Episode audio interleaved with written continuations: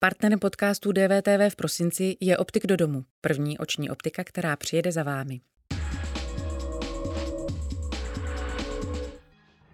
PES na hodnotě 64. Hned po prvním víkendu rozvolnění ve stupni 3 už jsou hodnoty zpátky na čtyřce. A opět se bude zpřísňovat. Bary, kluby a restaurace budou muset od středy zavírat o dvě hodiny dříve, tedy nejpozději ve 20 hodin. Znovu zaveden je také zákaz pití alkoholu na veřejnosti. A lyžaři si ještě nezaližují. Oznámila to dnes vláda. Čtvrteční zmírnění omezení se nevyhnutelně projeví nárůstem počtu nových případů COVID-19, protože mezi lidmi bude víc kontaktů. To řekl ředitel Ústavu zdravotnických informací Ladislav Dušek. A negativně vývoj hodnotí i premiér Andrej Babiš. Ale mám pro vás špatnou zprávu. Systém PES dnes vykázal číslo 64 a reprodukční číslo je 1,02. A to není dobrá zpráva. A máme stále vysoké čísla nakažených. Jsou vánoční svátky v uvolněném režimu v ohrožení? Budou se opět zavírat obchody a restaurace? A vláda do toho přichází o dalšího experta, který radil s epidemí. Ke konci roku rezignuje na svou funkci koordinátor národního testování Marian Hajdůch. Jaké jsou důvody? Proč se masivně netestovalo a stále netestuje? Kdo bude dál určovat strategii testování? A hazardujeme podle něj příliš s rozvolněním? Na to všechno se ho zeptáme.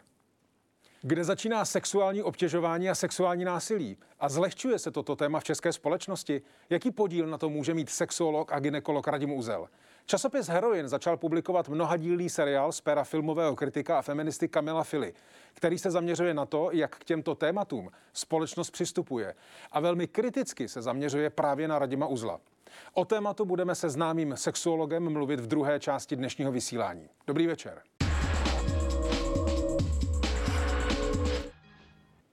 Odborník na výzkum léčiv a molekulární onkologii, jeden z autorů Národní strategie testování nemoci COVID-19 a také Národní koordinátor testování Marian Hajdůch. Dobrý večer.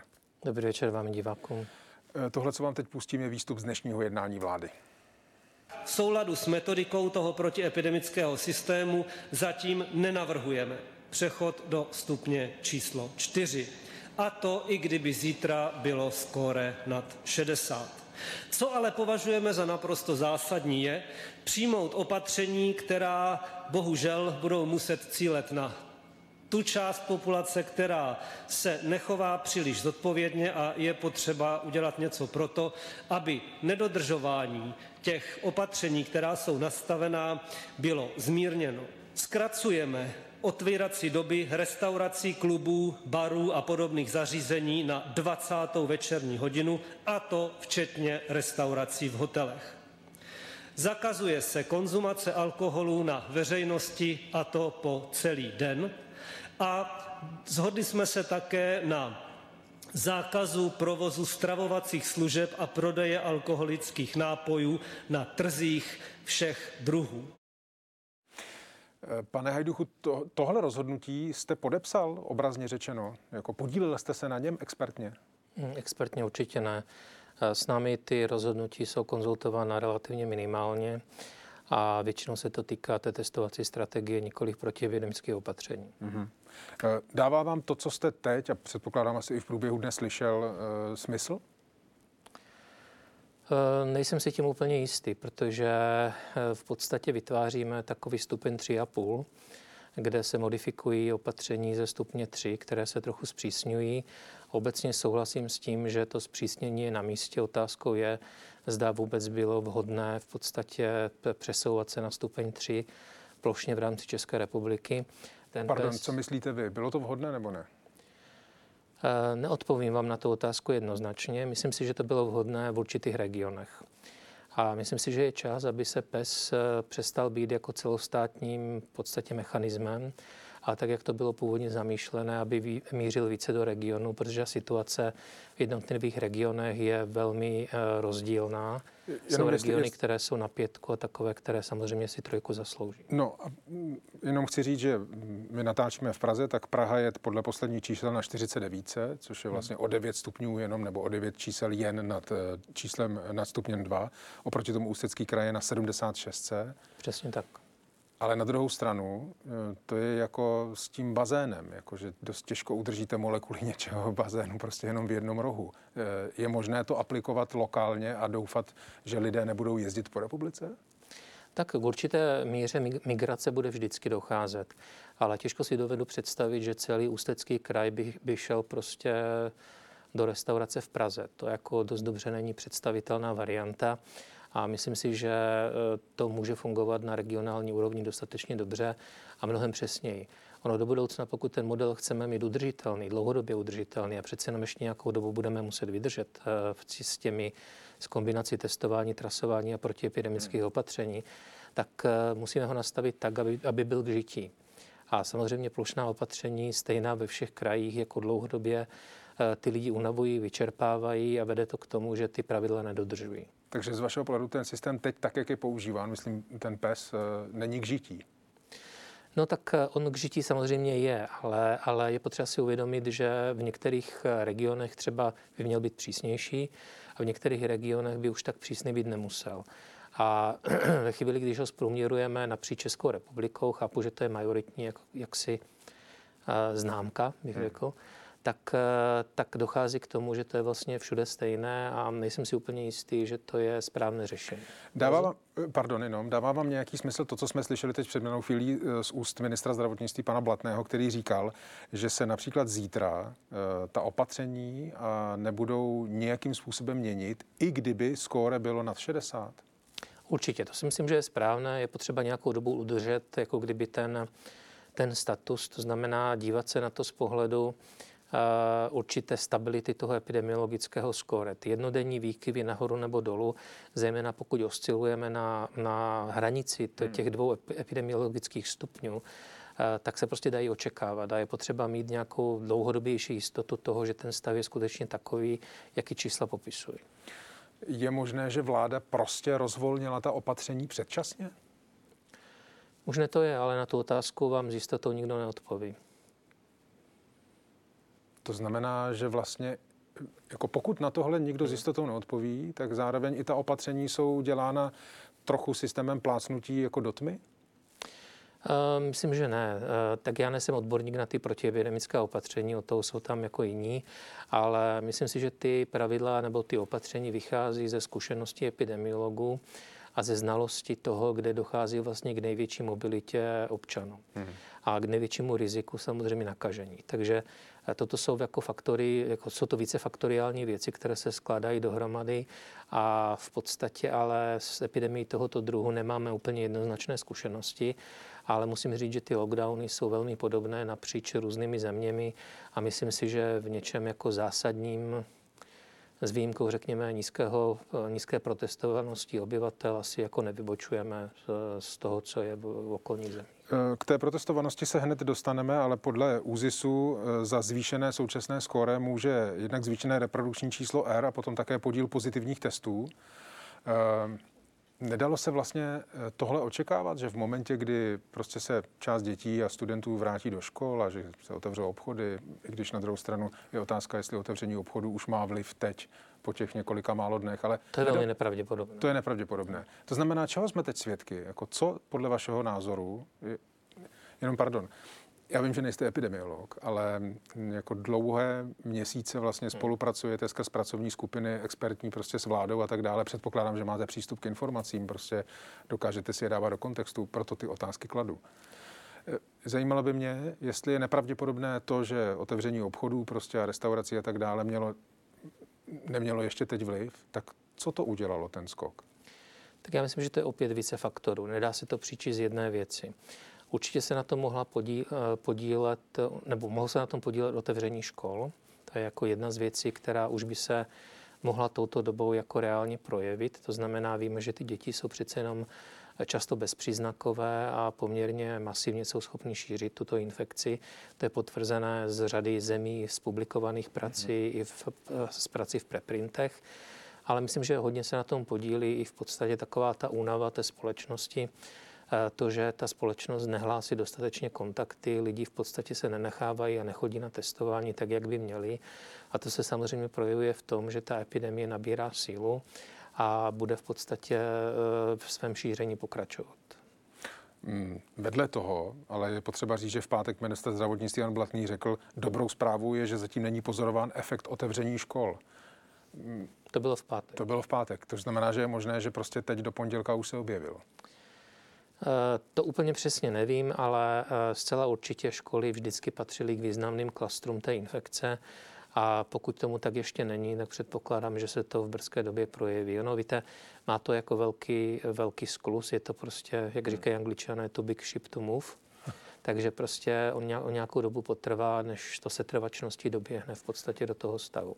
A přece jenom ty školy nejsou otevřené naplno pořád. Rozumím, ale mm, jako mm, otočení kormidla u té lodi trvá jak dlouho? 14 dní? Zhruba Takhle, 14 dní. Ano. Ta reakce je ano. zhruba 14 ano. dní. Uh, vy jste uh, skončil jako národní, nebo chcete skončit jako národní koordinátor testování. Z jakého důvodu? Těch důvodů je opět víc eh, a samozřejmě z těch důvodů je, je asi nejvýznamnější to, že se chci vrátit jako ke své práci, chci se vrátit ke studentům a velmi významným faktorem byla i skutečnost, že Eh, v podstatě ministerstvo zdravotnictví neplně akceptovalo doporučení té odborné skupiny a některá rozhodnutí, které se vlastně činily, nebyly úplně v souladu s mým odborným přesvědčením a názorem. To je vlastně ta věta, kterou uh, vy jste říkal po oznámení toho vašeho rozhodnutí. Nechci poskytovat odborné krytí politickým rozhodnutím, se kterými vnitřně nesouhlasím.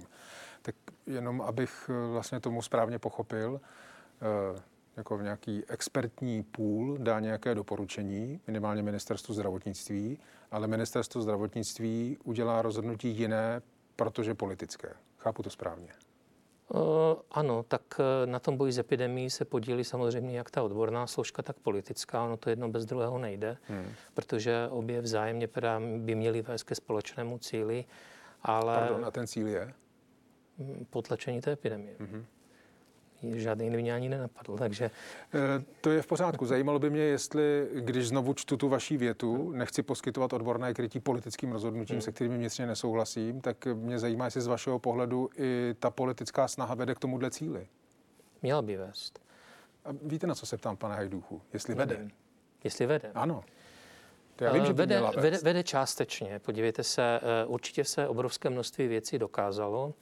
A když si uvědomím, když jsme začínali v podstatě na konci března, počátkem dubna se vznikem laboratorní skupiny, s tím, že jsme byli schopni dělat maximálně stovky testů. Teďka ta kapacita třeba eh, těch testů je 52 tisíc v oblasti PCR, jako obrovské množství v oblasti antigenních testů. Spravila se celá elektronizace toho systému, to znamená, vznikly páteřní odběrná místa.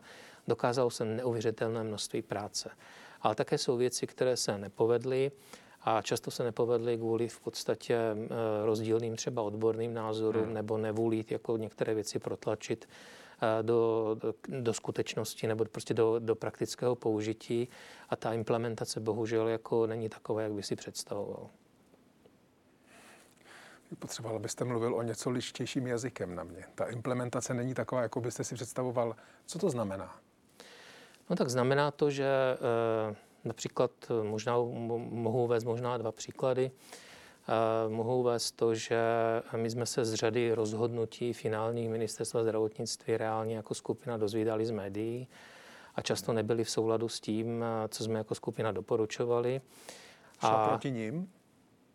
Nikdy nešla proti ním ale eh, v podstatě vždycky šla a já jsem vždycky se snažil to, nebo všichni jsme se snažili a snažíme se v té skupině dělat nejlepší možná doporučení s ohledem na daný stav těch znalostí. Protože ty se samozřejmě také vyvíjejí v čase. To, co víme o nemoci teď, je mnohem víc, než jsme věděli v podstatě v březnu mm. nebo v dubnu. Takže ten vývoj těch znalostí je, vyvíjí se s novými metodami. V, v létě nebyly antigenní testy, v září byly, tak jsme dělali k ním doporučení, jakým způsobem by se měly používat. A třeba to použití není vždycky takové, které by bylo v souladu jako s odborným názorem eh, nemalé části odborníků. Mluvíte o antigenních testech? Například, jo, ale není to samozřejmě jenom to.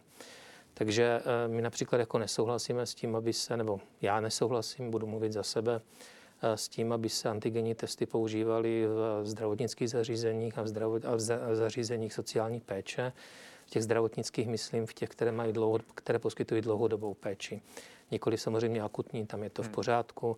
My jsme byli první, kdo doporučovali jejich použití třeba u praktických lékařů pro diagnostiku symptomatických pacientů. Minulý týden byl hostem DVTV eh, Petr Smejkal, epidemiolog IKEMu, a on o použití eh, antigenních testů říkal následující. Víte, já vycházím za prvé teda z toho, jak se tím testuje v zahraničí, za druhé z toho, že u nás v IKEMu se to velmi dobře povedlo. My testujeme antigenními testy máme kvalitní odběr, to je vždycky základ každého testu, a máme kvalitní test. Nám opravdu ta senzitivita vychází docela dobře, nebo velmi dobře, a musím říct, že odhalujeme všechny ty infekční. O to tam jde u těch antigenních testů, abyste odhalil ty infekční. Mm-hmm. Není to argument pro to je používat? My nejsme proti tomu, aby se používali.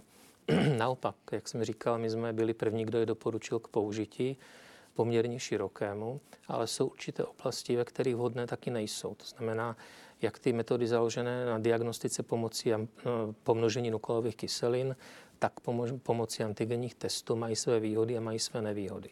A je potřeba prostě tyto dvě metody jako vhodným způsobem doplňovat, tak abyste využil plný potenciál obou těch metod. Jo? Zůstaneme u testů. Na vašem místě tady v minulém půlroce se dělala opravdu velká řada expertů. Někteří se podíleli na těch vládních strategiích, někteří ne, ale téměř všichni říkali, že vlastně jeden ze základů úspěšného boje s pandemí je testování. Testovat, testovat, testovat. Teď před, před chvílí jste říkal, že jste se dostali na kapacitu 52 tisíc testů denně. Hmm, proč vlastně není využívána?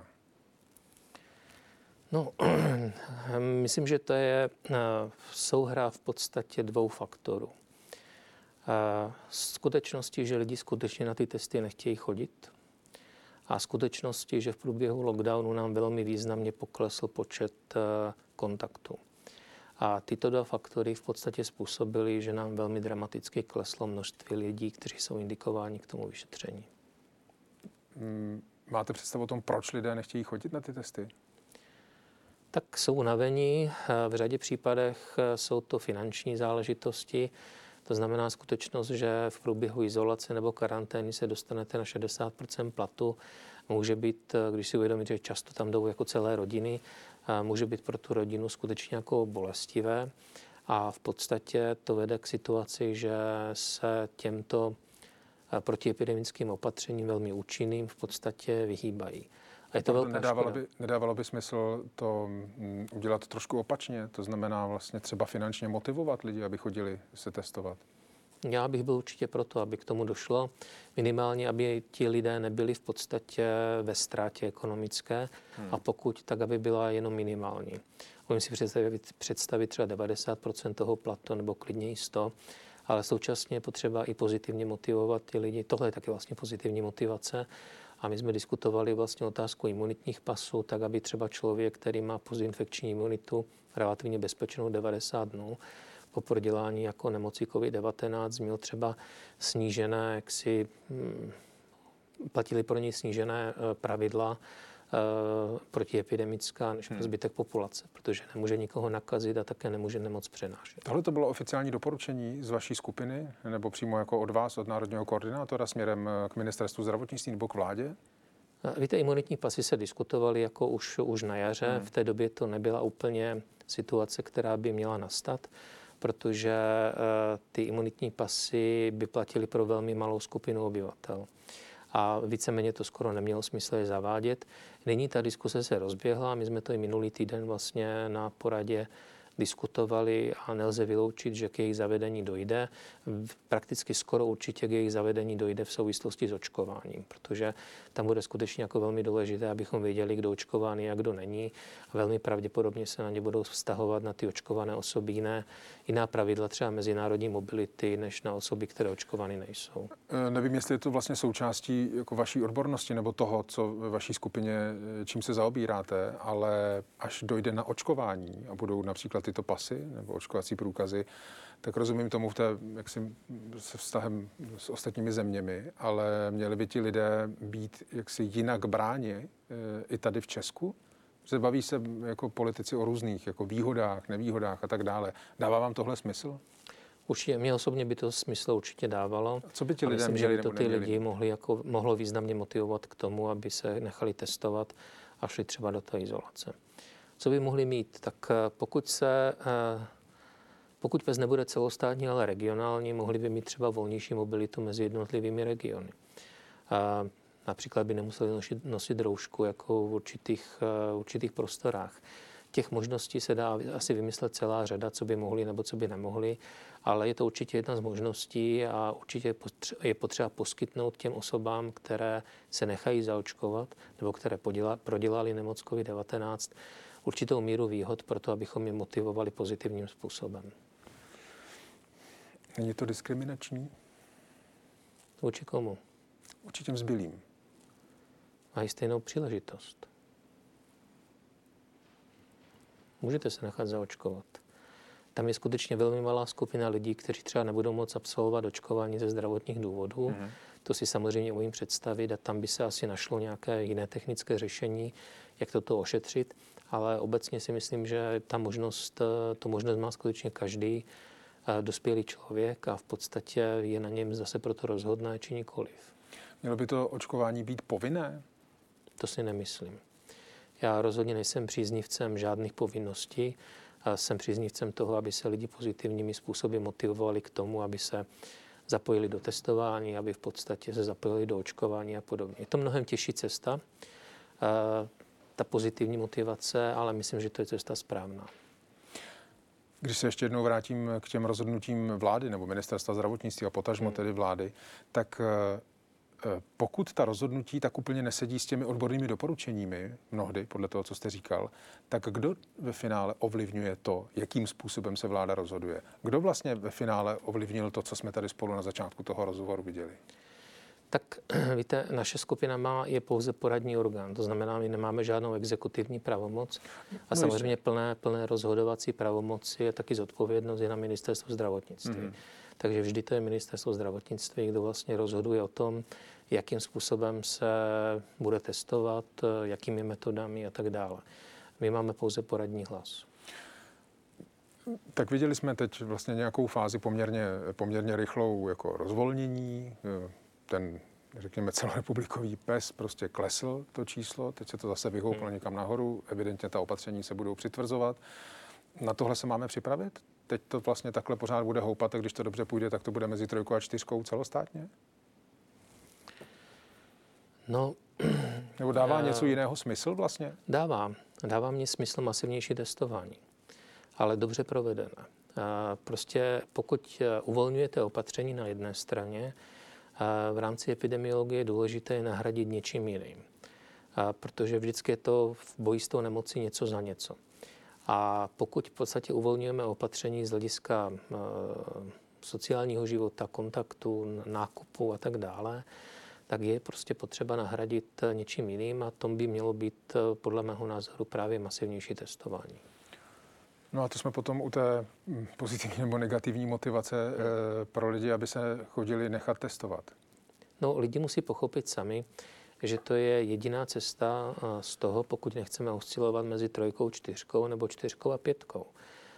Já nevidím jinou cestu do doby, než v podstatě bude, bude existovat vakcína, což naštěstí je otázka opravdu několika málo měsíců, si myslím, a musíme to prostě, nebo musíme, měli bychom to do té doby skutečně zkusit vydržet a zapojit jako minimální zbytky odpovědnosti, která v lidech zůstala. Prostě eh, vláda by se měla snažit ty lidi skutečně pozitivním způsobem motivovat a zapojit je v maximální možné míře do testování a ochrany rizikových skupin. A zatím se jí to úplně nedaří? Uh, ta motivace k tomu testování se opravdu nedaří. Takže nutno říct, že to je věc, která i z mého pohledu je nečekaně nízká. Například tak nízká účast eh, třeba učitelů, kde to testování běží ano. už několik dní. To jsem skutečně jako nečekal. Tuším, že to byly jednotky tisíc. No, to jste optimista, si myslím. A vaše informace říkají? No, já si myslím, že to bude tak, já nevím, kolik to bude dneska, ale Celkem máme 170 tisíc učitelů a odhadují, že to bude možná jako kolem tisícovky nebo trochu víc. Mm-hmm. Ale pravdou je, že to testování se rozbíhá.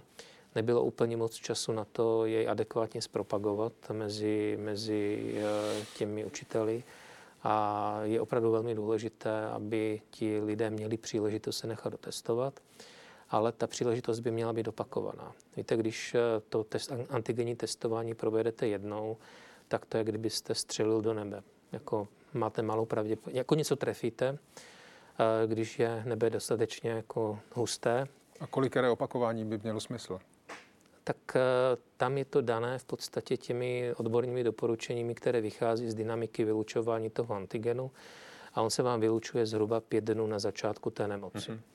A proto se doporučuje vlastně tyto testy opakovat e, každých pět dnů, alespoň třeba ve třech cyklech, aby reálně se během té inkubační doby, která je pořád 14 denní, to znamená minimálně během těch 14-15 dnů udělat ty tři cykly na to, abyste si mohl být jistý, že skutečně vychytáte, nebo přiměřeně jistý, pořád si s tím antigeny hmm. jistý nebudete, ale budete mít alespoň přiměřená míra jistoty, že ty, ty pozitivní zachytíte. Hmm. Takhle jako většinu pacientů minete. Ještě jedna věc mě zajímá, pustím vám ještě jednou Petra eh, Smejkala z IKEMu, který tohle říkal přímo k vašemu odchodu.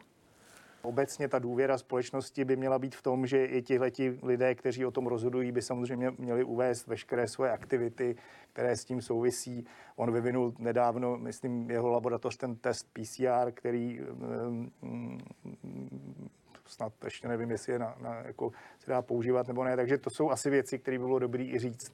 Jako mluvíte o tom, že on je z vašeho pohledu potenciálně ve střetu zájmu? Mohl by být samozřejmě potenciál, jako asi není, ale jenom to říct prostě by bylo asi dobré. Já prostě jsem zastáncem PCR test, protože prostě tady vyvíjím nějaký test. To jsou všechno věci, které nevím, proč se jako nekomunikují. Uh, Petr Smejkal kolem toho dost, dost no. chodil jaksi kolem dokola, ale zajímalo by mě, jestli tohle vlastně nějakým způsobem hrálo roli eh, ve vašem rozhodnutí eh, ten post národního koordinátora pro testování opustit. Ne, nehrálo. A opravdu ty důvody byly zcela jiné. A pokud jde o nějaké potenciální střety zájmu, víte, oni jsou velmi, to je velmi komplexní otázka.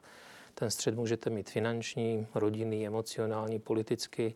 To je velmi obtížně jako definovatelná, jako kdyby oblast, eh, ta střetová. A ve své podstatě eh, my jsme ten test ani neuvedli v podstatě na trh.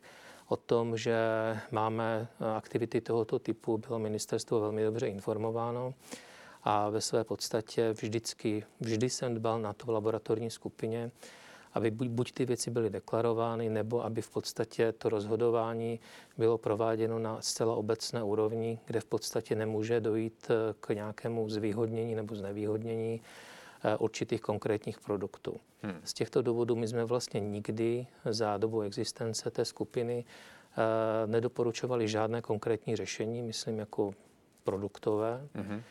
které by se mělo v podstatě používat. A musím říct teda, že těch dotazů na to bylo jako nekonečné množství, takže když se začaly používat PCR metody, my jsme definovali obecná kritéria, které v podstatě se překrývaly s kritérií VHO, jaké kritéria tyto testy mají v podstatě naplnit. Mm-hmm.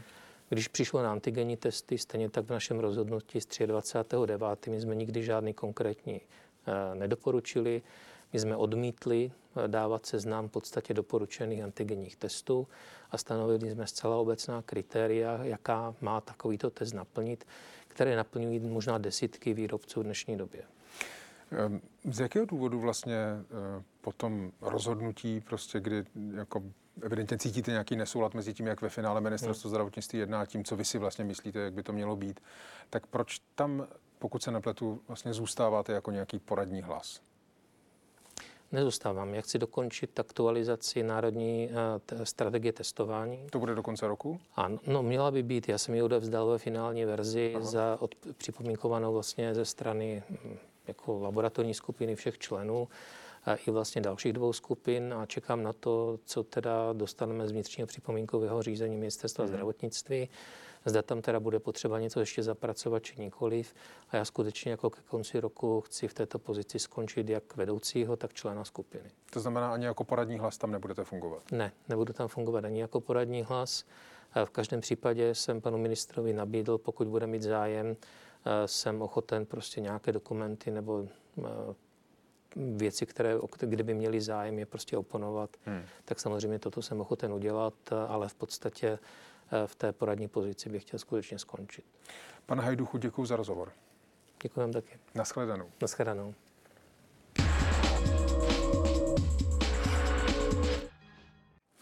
Časopis Heroin začal publikovat mnohadílný seriál z pera filmového kritika a feministika Mela Fili, který popisuje českou společnost z hlediska přístupu k tématu sexuálního násilí, obtěžování a obecně vztahu k ženám. Jako prostředek k pochopení tohoto vztahu používá, a to velice kriticky, osobu ginekologa a sexuologa Radima Uzla. Dobrý den, pane Uzle, vítejte. Dobrý den. Tohle je citace ze začátku toho prvního článku. Zcela nepochybně není prvním, kdo v české společnosti přišel s otevřeným šovinismem, misogynií a zlehčováním násilných trestných činů. Ale je takového chování symbolem a tváří. Tohle o vás píše Kamil Fila v tom prvním díle. Zlehčujete sexuální násilí? Ale v žádném případě. V žádném případě sexuální násilí nezlehčuju. Eh, on totiž Kamil Fila vychází eh, pravděpodobně jenom z úzkého segmentu mého působení a sice z eh, populární Eh, literatury zábavné, že ano, to, pokud by četl moje vědecké práce nebo eventuálně soudní znalecké posudky, tak nemůže takovou to věc tvrdit, to je jasné. Je podle vašeho názoru a podle vašich zkušeností česká společnost eh, relativně tolerantní k projevům sexuálního obtěžování, případně násilí? No to je otázka, jestli je ve srovnání s jinou společností. Já mám takový dojem, že to asi je srovnatelné ve všech evropských zemích dnes, tato situace. Problém je ten, že eh, Kamil Fila vychází pravděpodobně z nějakých výzkumů, sexuologických a mě vyčítá, že se nedržím počtu znásilněných, počtu obě, obtěžovaných. Víte, ono problém spočívá v tom, že eh, každý sexuologický výzkum je tak trošičku malinko falešný, protože vychází z toho, co ti lidé říkají a ne jaké to ve skutečnosti je. Čili v každém výzkumu spíš se člověk snaží ukázat se, jaký by chtěl být, než jakým ve skutečnosti je. Máte pocit, že neexistují třeba, co se týče sociologických průzkumů, metody, jakým způsobem odfiltrovat vlastně to, co teď říkáte, to znamená no, nějaký musíte, konfirmační bias a tak dále? Musíte mít vybraný, nemůžete mít vybraný soubor lidí, musíte mít co nejširší soubor e, občanů e, ne tak, jako to dělá třeba jeden časopis, který řekne, konečně promluvili a vybere tam více než 30 žen, které byly obtěžovány. Kamil Fila z toho vychází samozřejmě, jaký obrovský počet žen je u nás obtěžována. A samozřejmě, když... To pardon, pane doktore, ten článek deníku nebyl výzkum. To byla prostě anketa bez, eh, řekl bych, nějakého vyústění. Ano, byl, vědec, to, byl to výběr. Ano, vědeckém, jenom, vědeckém jenom, že za obtěžování eh, považují ty respondentky třeba jenom eh, zhlédnutí exhibicionisty.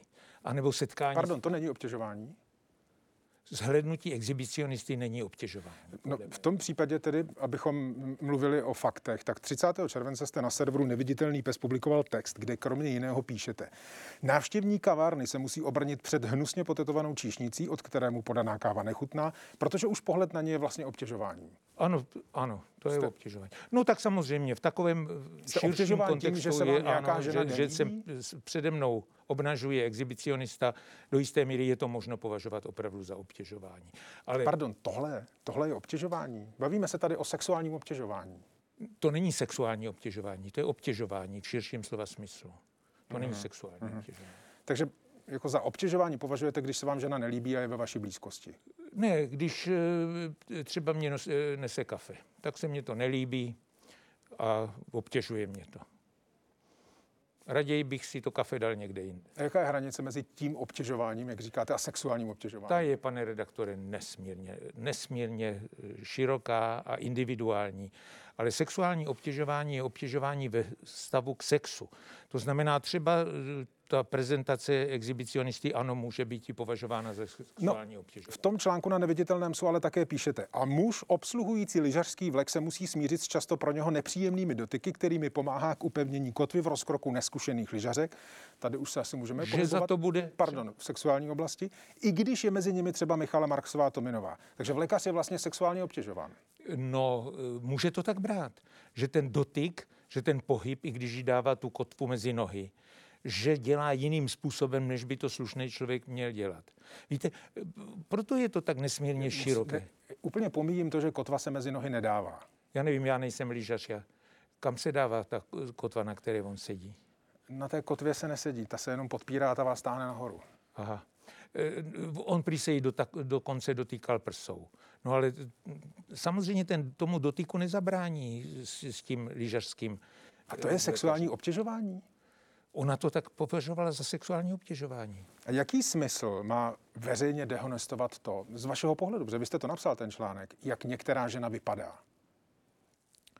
To já nedohonestuju v žádném případě. No ne, vy píšete, Za to i když je mezi nimi třeba Michála Marksová Tomenová, byl jste velice konkrétní. No, protože ona řekla, že považuje za obtěžování ten dotyk od toho vlekaře. Já nevím, já jsem nikdy na lyžích nejezdil, já eh, nevím, jak. A proč o tom píšete, když o tom nic nevíte? No, protože ona je součástí toho výzkumu. A toto chování... Pardon, zařadila, pardon té, té ankety v novinách. Té ankety v novinách. A toto chování zařadila do sexuálního obtěžování. Takže je na místě ji vlastně jmenovat a říct vlastně... Jako... No to se mohl jmenovat někoho jiného, tak třeba eh, je tam spousta známých lidí eh, v té anketě. Eh, jedna spisovatelka, že ve 14 letech jí narostly prsa a ona šla po ulici a někteří muži na ní pokřikovali a pochvalovali ty, ta, ta, ta prsa, že jako je vyspělá. A ona to samozřejmě velmi negativně vnímala, pochopitelně 14-letá holka dělá jí to potíže. No tak to je sexuální obtěžování, pochopitelně, ale e, na to si lidi musí zvyknout. Já si myslím, Pardon, že na to si lidi musí zvyknout? Na to si bohužel i já v té kavárně si musím to kafe vypít nakonec. Je, moc se omlouvám, to, to je zajímavý moment. Když vám kávu v kavárně přinese potetovaná číšnice, která se vám nelíbí, no. tak je to stejné obtěžování, jako když třeba, kavární, pardon, tak... na vaší dceru, když jí bylo 14 let, někdo hvízdal na ulici a říkali, že má, moc omluvám, nějak prsa. vulgárně řečeno hezká prsa, tak to ano, je to já stejné? Si, já si myslím, že to je podobný. Něco je sexuální obtěžování, něco, je, něco nesu jenom nelíbě. Že jo? Ale já mám... To, to je, dobře, dobře, říkáte, že, že to je stejné. Eh, vy tady před sebou máte svoji poslední knížku. Já vám ocituji z knihy Sexuální mýty a pověry z roku 2018, to je další vaše kniha, kde mimo jiné píšete. Přibyla v druhém desetiletí, desetiletí 21. století kromě sexuálního násilí neobyčejně aktuální kategorie sexuálního obtěžování. Za tento hanebný čin může být považováno nejen poplácání pozadku, ale třeba i obejmutí kolem raben nebo sáhnutí na koleno. Také chlípné pohledy a nemravné řeči do této kategorie nesporně patří. No a mm, plácání pozadku, řekněme, kolegyně nepatří do kategorie sexuálního obtěžování? V některém případě ne. To je naprosto individuální. Někdy to může představovat proteplení mezilidských vztahů. Chápete? Proto já Poplácání to... kolegyně pozadku, která není mojí přítelkyní, může vést k proteplení vztahů? Ano. Zcela určitě člověk je dotykový uh, species, že ano. My, my jsme zvyklí uh, se poplácávat, objímat, líbat uh, na, na potkání samozřejmě. To je dáno, jenomže každý člověk musí vědět, kom, ke komu si to může dovolit a ke komu ne. Samozřejmě já jsem měl řadu kolegyň, kde bych v životě by mě nenapadlo, abych je plácal po zadku. No, protože vím, že by jim to bylo nepříjemné. A to jak je to víte? Protože mám dostatečně vyspělou sociální inteligenci. To znamená, že vy, vy pane doktore, poznáte na ženě, ano. kdyby jí vadilo, že jí plácnete pozad. Ano. Já to poznám a pokud to nepoznám, tak od ní očekávám, pane doktore, tak prosím, toto už víckrát nedělejte já a já udělám dva kroky dozadu a omluvím se samozřejmě. To, Takže vlastně, vlastně, jestli tomu správně rozumím, říkáte, že vlastně je v pořádku, když muž poplácá cizí ženu pozadku. Ne cizí ženu. To není cizí žen. No nezlobte se na mě, s kameramankou tady za touhle kamerou pracuji už nějaký rok a přesto ne, je vůči ne, ne, mě cizí tu, žena. Tu bych já nepoplácal, pane direktore. Já jsem ne? hluboce přesvědčený o tom, že vy, vy v určitých situacích ji mohl poplácat. Zcela určitě. Protože ji znáte. A v jakých situacích? Protože jste spolupracovníci. No tak pojďme, že půjdeme, a ne po zadku, tak třeba po zádech, nebo tam, kde záda ztrácí eh, slušné pojmenování. To je zadek. No tak dobře. E, tak pojď, půjdeme spolu na kafe. Radostně. Já si myslím, že to není sexuální že obtěžování. Že, že moji spolupracovníci řeknu, pojď děvče, půjdeme spolu na kafe a plácnu jí po zadku? Neplácnu jí po zadku, dotknu se jí. Jak plácnu? No ne, dobře, Nic... tak dotknu se jí na zadku? Ano, dotknu se jí na zadku, klidně. Takže na pracovišti to je v pořádku? Ne s každým. A ne vždy. Eh, vy jste, pane doktore, před dvěma lety mluvil na Univerzitě Karlově na konferenci Právní aspekty fenoménu mýtů a mimo jiné jste tam říkal tohle. Já jsem nedávno slyšel, nějaký lékař byl potrestán za to, že poplácal sestřičku po zadku. No vážení, já za 50 roků své praxe v ginekologii a porodnictví těch poplácaných sestřičích zadků eh, bylo možná i několik desítek, to by bylo na doživotí. Ale poznal jsem, pozor, poznal jsem asi dvě nebo tři sestřičky, kde už podle toho ksichtu, když se k ním přibližuju, vidím, kamaráde, tady nepoplácáš, tady ne. Pardon, To jsem právě říkal. proč, proč používáte slovo ksicht u těch žen? Je to slang, no tak ale není to dehonestující. Ksicht? Obličej je ksicht, to, to je das Gesicht z Němčiny. V češtině ksicht nemá ten stejný význam jako das Gesicht v Němčině.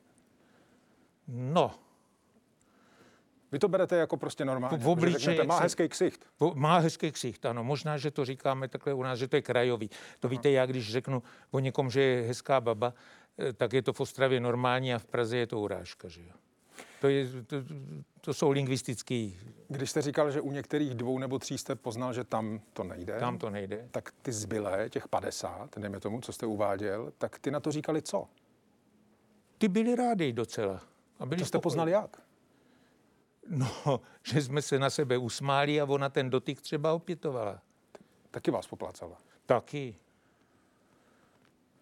A nebo jsme se chytili kolem pasu a někam jsme šli. Te, víte, totiž t- to je otázka párového jednání a zbližovacích akcí. To je, eh, dneska je to samozřejmě možná přísnější než před 30-40 lety. Dneska přeci některé, Proto ten rozhovor spolu děláme teď. no, některé školy dokonce mají ve svých řádech napsáno, že učitel se nesmí dotknout dítěte. No to je, Pane doktore, já nemůžu mluvit za, to, za ty lidi, kteří dělají tyto řády. Oni nesmí ani pohladit. No. Otec e, dospívající dcery se dneska bojí posadit si na klín a pomazlit A se na to jste přišel jak? No, protože takovýchto, takovýchto žen, který říkají, že viděli, jak sahá na svou nezletilou dceru a mazlí se s ním a že jej sexuálně zneužívá. Zejména manželky, které Já se omlouvám, to máte eh, jako podložené ze, čím? soudně, ze soudně znalecké praxe samozřejmě, že. Že to jsou jako stovky případů? Ale stovky případů tady jsou samozřejmě, že ne. No, tak je to nějak relevantní k tomu, co se děje v téhle společnosti? No tak je to samozřejmě, má to určitou výpovědní hodnotu. A jenom takhle. Že se máte, lidé- máte pocit, že rozvádějící se manželky například v 60. letech ne, ne, jak si nevytahovaly jako různé bizarní argumenty vůči manželům, se kterými se chtěli rozvést například? Zcela určitě taky vytahovali. Ale nebylo to, nebylo to tak publikováno a nebylo to tak v veřejném prostoru neustále diskutováno. Takže je v pořádku. Vy jste byl lékař, předpokládám, když docházelo k tomu eventuálnímu plácnutí Ano. nebo chycení. Eh, To, že jste byl nadřízený vůči té sestře, to nevadilo? To nevadilo. To nevadilo. To nevadilo. Nemáte pocit, že tam třeba bylo to, ten úsměv, protože no, nemůžu si to rozházet s nadřízeným lékařem, co bych potom dělala? Ach, to já bych poznal. To já bych Vy poznal. poznáte evidentně spoustu věcí, pane doktore. Ano, já mám takový dojem, že ve svých 80 letech už i podle očí už poznám. Věřte tomu. Ne, já vím, ale tak předpokládám, že těch 50 sestřiček jste eh, Ne, ne, ne. poplácával, ne, to- když vám bylo no ještě tak- daleko méně. Ne, příklad. Před malou chvílí jste přišel sem do studia. Ano. Co kdybych vás prostě plácnul po zadku? A řekl bych vám, tak pojďte se Tak posadit. já bych, já bych to od vás bral. Vy byste ode mě bral, Já bych od vás bral, protože bych byl gay třeba a líbil byste se mi jako muž, tak bych vás jako první, my jsme se, mám pocit, téměř nikdy neviděli, bych vás plásnul po zadku. tak jsem špekuloval, jestli on není gay, ale rozhodně bych neprotestoval. Jsem tady ve studiu s vámi, ten rozhovor bude o to lepší. Chápete, opravdu bych od vás snesl poplácání. Věřte tomu, že ano. A já vám to i věřím. No, A věříte předpokladu, že třeba polovina, tři čtvrtě, anebo desetina z těch sestřiček eh, si říkala, já prostě se mu nebudu vzpírat, protože by to na mě dopadlo jenom špatně. A zase tolik jsem jich kor moc nepoplácal. Mluvil jste o 50, proto o tom No tak dobře, desítky. No a tak jenom říkám, třeba jste to neudělal. Ano, třeba jsem šlápl vedle, ale očekávám samozřejmě, a také sexuální výchova by k tomu měla vést, pokud ti někdo bude dělat něco, co je ti nepříjemné, tak to řekni. A on, pokud je slušně vychovaný, tak to bude respektovat. Očekávám od té sestřičky, pane doktore, toto já si nepřeju, to už víckrát nedělejte, vy jste se mě teďka nemravně dotkl. No tak udělám dva kroky dozadu, omluvím se a víckrát to neudělám. Co když je některá ta žena prostě nastavená tak, že tohle to jako do toho prostě nepůjde, protože to, to vyžaduje, pardon, mm, to přece vyžaduje nějakou míru odvahy, prostě svému nadřízenému říct, už na mě nesahejte. Ale ano, ona k tomu musí být vychována. A to je právě otázka školní sexuální výchovy a rodinné sexuální výchovy. Kdokoliv ti bude kdykoliv dělat něco, co ti je nepříjemného, řekni to a protestuj. Pokud Počkejte, bude se... Pot... Pardon, pane doktore, vy jinými slovy říkáte, a teď jako narážím na vaší, na vaší praxi dlouholetou, jakože neexistují, jak vy říkáte, dobře vychované ženy, nebo dobře vychovaní lidé, tak, dobře vychovaní lidé, kteří prostě v případě toho, že je nadřízený plácne pozadku, zmrznou a nejsou prostě schopni nic říct? Ano, takoví lidé můžou existovat, ale samozřejmě to není vina toho, kdo ji poplácává, ale je to vina obecná. To znamená to tež... pravidlo, pardon, pravid, jako, kdyby existovalo pravidlo, na cizí lidi se bez jejich dovolení nesahá. Nesahá, ano. Tak to byste bral nebo ne? Ano, to bych bral. To bych bral. A třeba teď existuje. Právě proto tady vázne právě to seznamování, protože v, v každé době vždycky ten muž byl trošičku více útočný, žena byla více receptivní, to je logické. V současné době ty situace jsou vyrovnané. Není možný dělat rozdíl mezi mužem a ženou v tomto případě. Nakonec to dospěje k tomu, jako v některých amerických univerzitách, když mají v školním řádu, že pokud chce student studence sundat podprsenku, při milostné schůzce, tak se jí musí zeptat a musí dosl- doslovně obdržet výslovný souhlas. Já taky eh, bych Já se moc dnes... omlouvám, pane doktore. Co přesně jako vám přijde špatného na tom se zeptat ženy předtím, než jí sundáváte pod prsenku, jestli s tím souhlasí? To je veskrze špatný, to je špatný model e, sexuálních seznamování a sexuální schůz.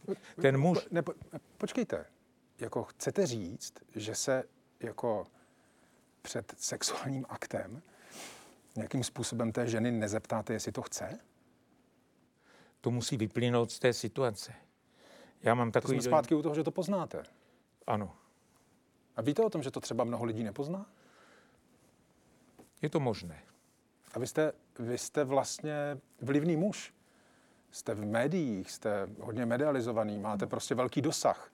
Takže vy říkáte, že vy to poznáte, ale Říct, co když to spousta lidí nepozná no, a bere to podle musíme vás? Musíme říct, protestujte, nenechte si to líbit. Pokud se na vás bude tlačit frotér v dopravním prostředku, tak nemusíte dělat velký skandál, ale jdete eh, kus dál, abyste, zamezila, abyste zamezil eh, tomuhle kontaktu.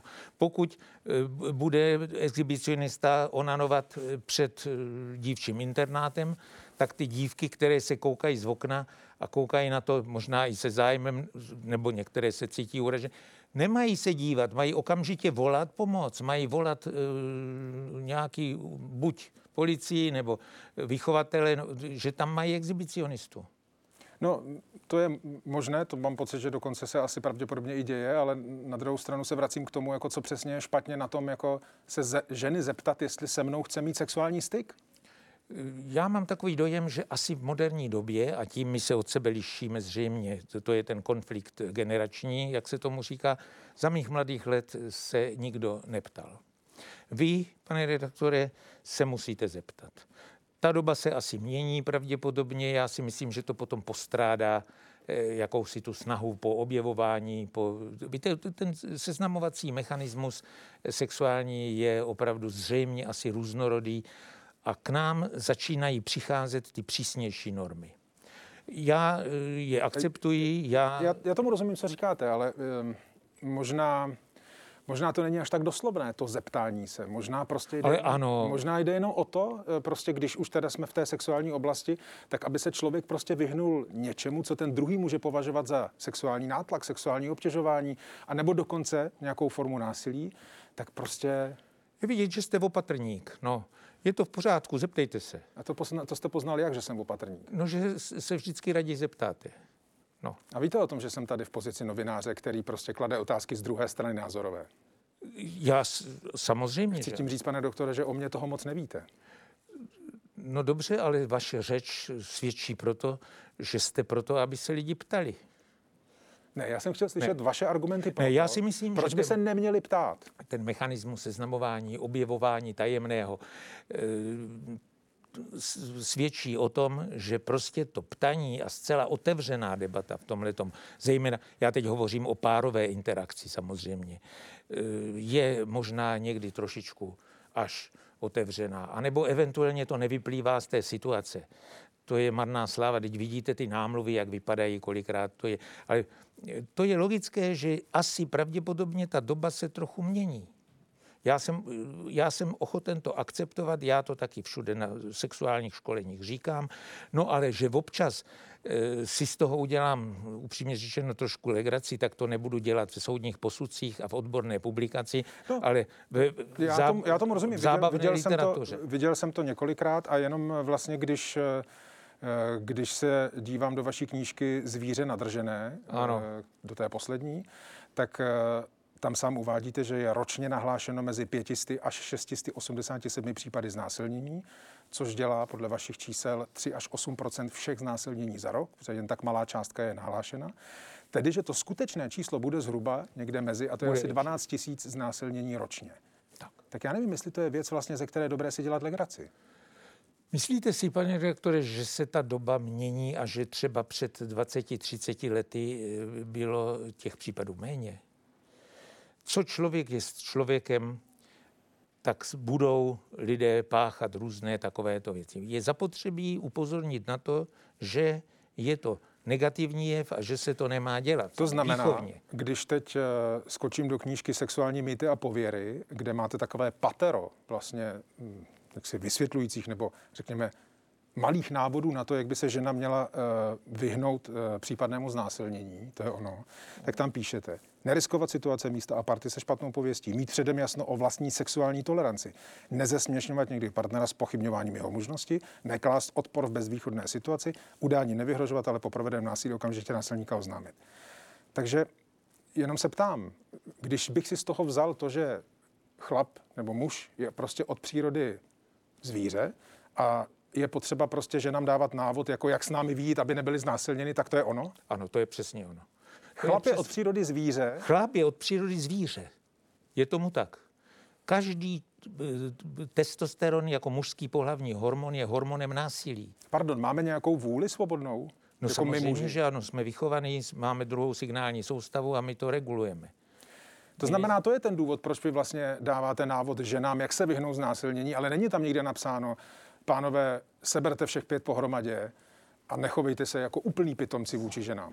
Je zvíře v uvozovkách samozřejmě je nucen k tomu. Pochopitelně, že je tomu tak. Každému člověku musím říct, že se má chovat slušně a vychovaně. A to tam nepíšete? To já považuji za samozřejmé. To já považuji za samozřejmé, toto musí dostat už od Eh, předškolního věku.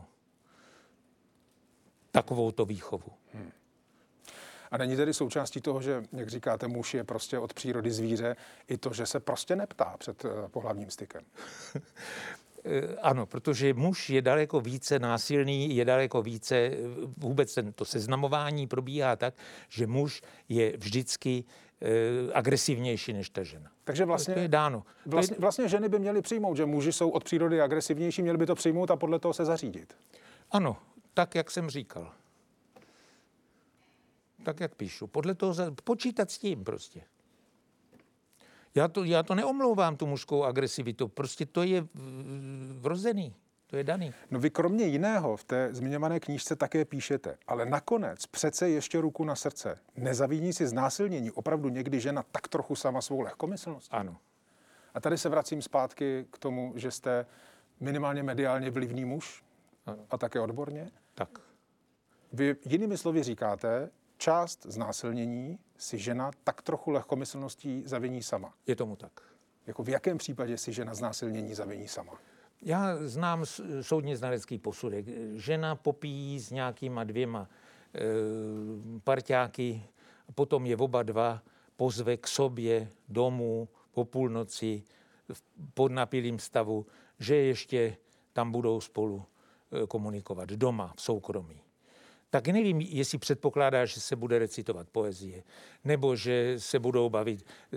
Pochopte, jakmile ona je schopná jednoho nebo dva dokonce podnapilí lidi pozvat k sobě do soukromí, no tak musí počítat, že asi pravděpodobně to nemusí dopadnout dobře. A co když počítá s tím, že, eh, že jsou všichni nějak inteligentní lidi, anebo třeba i méně, a že vědí, že souhlas s tím pohlavním stykem se prostě jako vydává nějak. A zároveň tak se říká ne. Ano. Ale rozhodně nebudu zvát dva cizí podnapilí chlapí k sobě domů. Taková žena vlastně si to udělala sama. Neudělala si to sama, ale vystavila se tomu nebezpečí. No a co to o té situaci vypovídá? No, no dobře, tak se jako, vystavujeme se nebezpečí prostě, že vyjedeme prostě o něco rychleji na ledové silnici. To je prostě možná stejný druh nebezpečí se stejným důsledkem jako potom. Tak. Na... A musím počítat z následky. Samozřejmě, že dostanu smyk a že se zabiju. A není to náhodou tak, že prostě ti chlapi by měli slyšet prostě na to, že ta žena řekne ne? Samozřejmě, že jo. To by měli na to slyšet. K tomu by měli být i vychovávání. Ale někteří to tak nedělají. Víte to? Ale vy říkáte, že to je v principu, že chlapi jsou prostě takovýhle. A ženy ano, mají se, to v sobě. Mají a ženy, by se, ženy by se neměly dostávat do situací, aby to v nich vyvolávali. Chápu to správně. Ano, měli by být opatrný v tomto smyslu. Tak. O tom vlastně ta výchova je. Dejte si pozor, nevystavujte se zbytečně rizikům. Jenom abych si to úplně ujasnil. Stačí z vašeho pohledu, když jsou, nebudem tady to komplikovat ještě tím třetím toho, když jsou ti dva a žena v danou chvíli řekne ne. Tak to ano, stačí? To stačí, to by mělo stačit. To je odmítnutí. Ano. Ve vašem vidění to je odmítnutí věci. Ano. To a ten muž už by se by přesto neměl jít, protože dál ano. je to co? Co je to dál? To by mu mělo stačit, ano. A když přesto půjde, tak je to co dál? Tak už je to násilník když vyhoví svým pudům a svým A ta žena to neřekne, nebude křičet u toho, nebude ho odstrkovat, nebude ho mlátit, nic, řekne jenom nechci. Nechci. To by měl eh, respektovat. To je dostatečné odmítnutí. To je dostatečné odmítnutí. Co když to odmítnutí přijde po, řekněme, deseti minutách e, sexuálního aktu? No tak to už je horší. To už je horší samozřejmě, protože mm, velmi často dochází k takovým situacím, že žena obviní toho muže ze znásilnění, protože se jí to nějak nelíbilo. No tak to si myslím, že je nesmysl. A pardon, to je... To znásilnění není, pochopitelně. Tohle je odkud informace, že se tohle to děje? No to je informace, že byla za to odsouzena například americkým soudem jedna naše eh, vojákyně. Ne, jedna americká vojákyně na naše vojáky podala stížnost ze znásilnění protože se jí to nějak nelíbilo. Pardon, vy argumentujete jako v obecné rovině jedním příkladem. Já nevím, jestli to je úplně fér. Já jsem v tomhle případě žádný výzkum nedělal. Vy se mě ptáte, jestli takové případy existují. To jsem se říkám, neptal. Že existují. Ne? Ne. No tak existují takové případy. Tak mluvíte o jednom. Ne, ta moje otázka vlastně je taková. Jestli, jestli je ten jako legitimní nesouhlas vyjádřitelný i v momentě, kdy vlastně v průběhu toho, v průběhu aktu. toho aktu.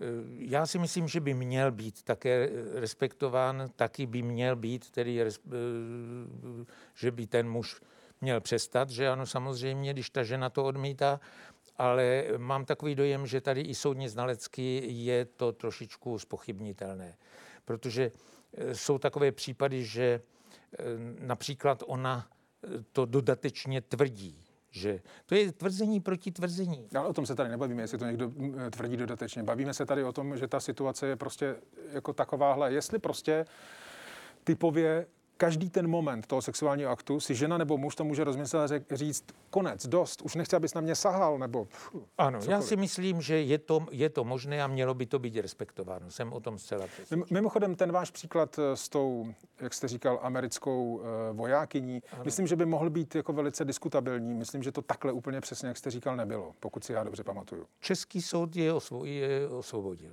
Hmm. A tím jsem chtěl demonstrovat, že samozřejmě i ty důvody mohou být i krajové, místní.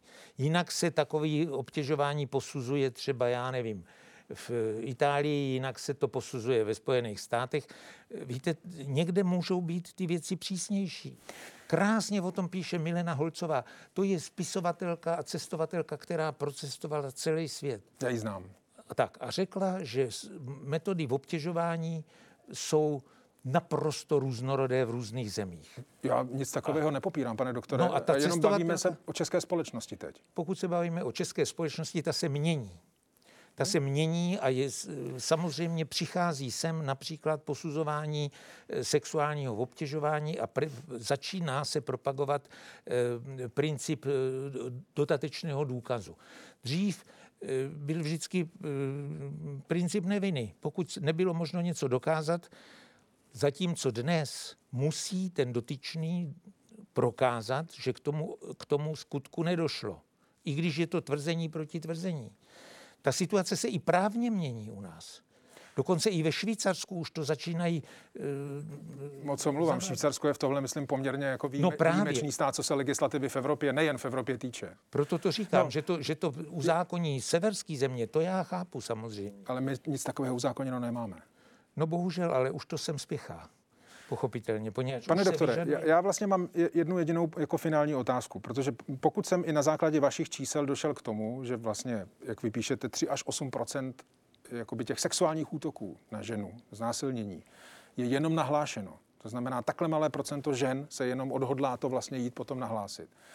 Tak eh, jestli to, že vy kontinuálně vlastně píšete takovým jako lehčím tónem. Říkáte, jsou případy, kdy si to žena vlastně to znásilnění vlastně tak trochu jako vykoleduje sama a tak dále. Takovým jako lehkým anebo i větším bagatelizováním těch věcí. Jestli vlastně tomu nepřispíváte. Tak to já teda opravdu s tím nesouhlasím, zcela zásadně, protože vždycky každý inteligentní člověk pochopí určitou nadsázku. Tohle to, No a já se znovu ptám, jestli u 12 tisíc, dejme tomu, znásilněných, je dobré používat nadsázku. Ale to tady bylo, jest a bude. Lidé se znásilňovali od jak živa, co člověk člověkem je. Neměli bychom jako, jako nějak zač... vyspělá eh, společnost chtít, aby těch případů tady bylo co nejméně? Ano, to by bylo jistě velice účelné, to by bylo jistě velice žádoucí, ale nevím, jak k tomu dosáhnout. Děláním to, že já, z toho to půjde? To já, že, to já, že to občas zlehčím a občas, že řeknu, že se to může takhle stát, tak to prosím pěkně zcela jednoznačně nepřispívá ke zvýšení těchto těch. Vy si myslíte, když já řeknu, že není problém e, poplácat někoho po zadku, takže se hned všichni začnou poplácávat. Když řeknu, že tolik a tolik je znásilnění, takže všichni budou inspirováni a začnou znásilňovat, to je naprostý nesmysl zlehčení případu nebo eventuálně trošičku humorný tón. E, já třeba jsem někde napsal, jaký je rozdíl mezi mužským a ženským exhibicionismem. No to je samozřejmé přece. No a už se prý to zlehčuju. No tak to není tomu tak. Děkuji za rozhovor. Rádo se stalo. Naschledanou. Naschledanou.